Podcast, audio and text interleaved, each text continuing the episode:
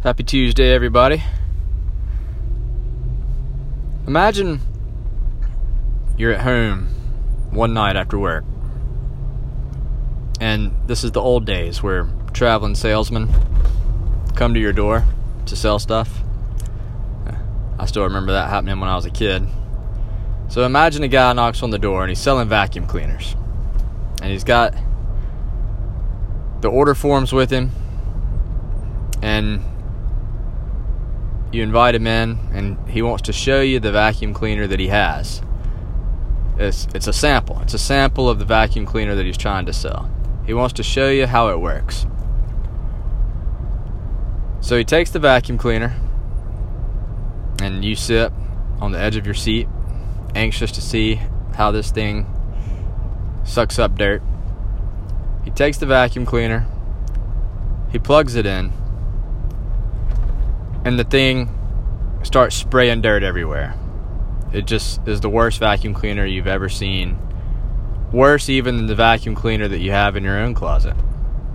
It's a terrible vacuum cleaner.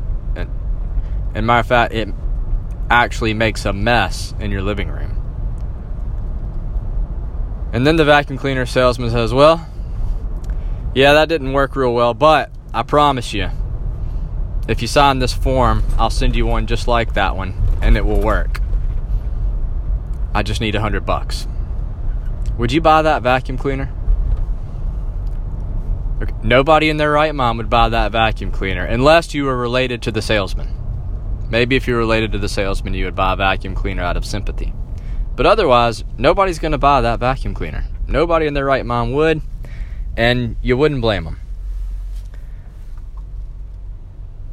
Well, in my mind, that's what Matt Luke's trying to sell to every recruit that's looking at the Ole Miss defense play this season. Why would a four star, five star kid, which Ole Miss desperately needs, want to play for a defense that really doesn't have any hope?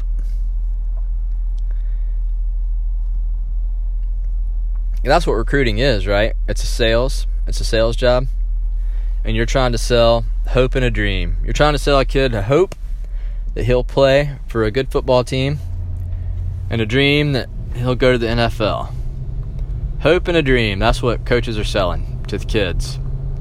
Well, right now, I think it's a really hard sales job for Matt Luke to pull off if the defense isn't inspiring hope.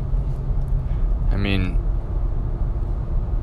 a four star, five star kid is getting multiple offers from other SEC schools. He has to pick from those schools or Ole Miss. A four star, five star linebacker, I mean, yes, he's going to want to go somewhere where he can get playing time, sure. I mean, that is that is a sales pitch. But if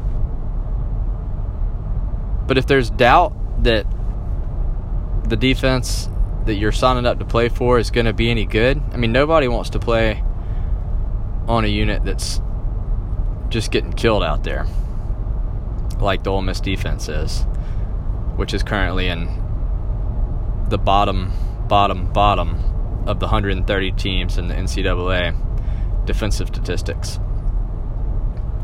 I mean, most kids don't hope and dream of playing on a on a on a defense like that, and that's the real problem I think Matt Luke is facing right now.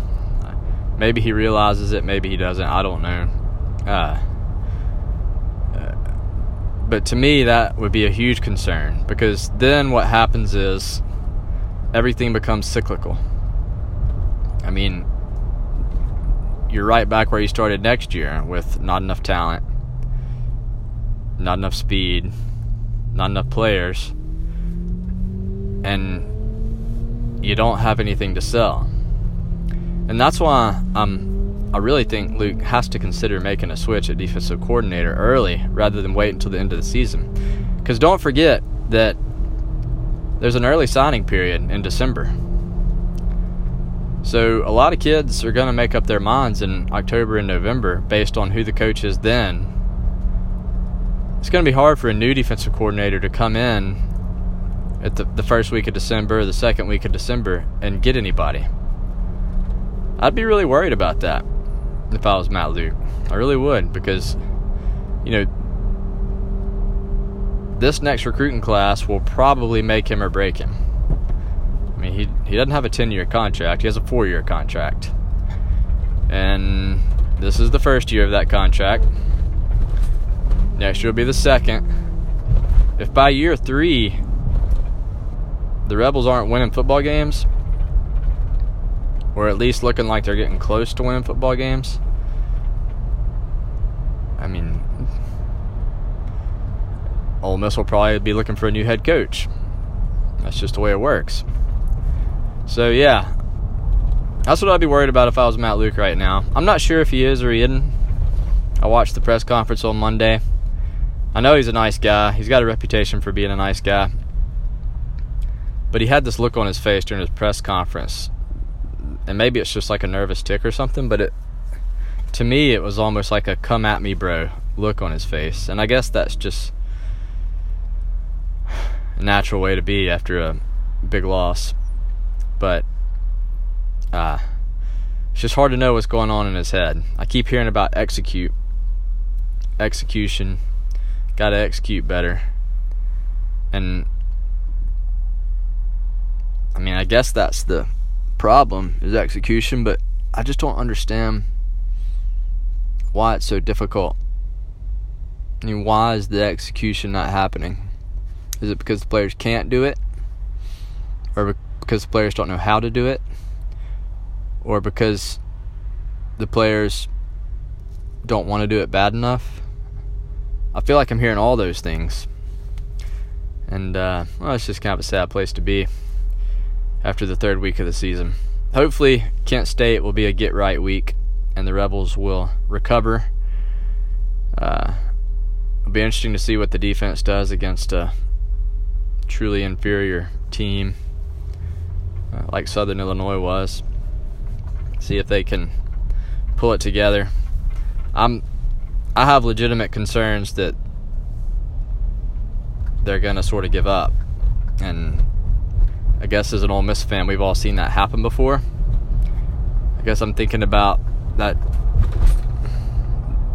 The best example I can think of is that 2 and 10 season now, granted, Ole Miss is much better offensively this year than that two and ten team was, so I don't, I don't envision a two and ten record. But I am just concerned that the defense is mentally just in a bad place. I hope Kent State will help get them, get them back right, get them back with a positive mental attitude and uh, ready to play some football. All right, we'll talk more later.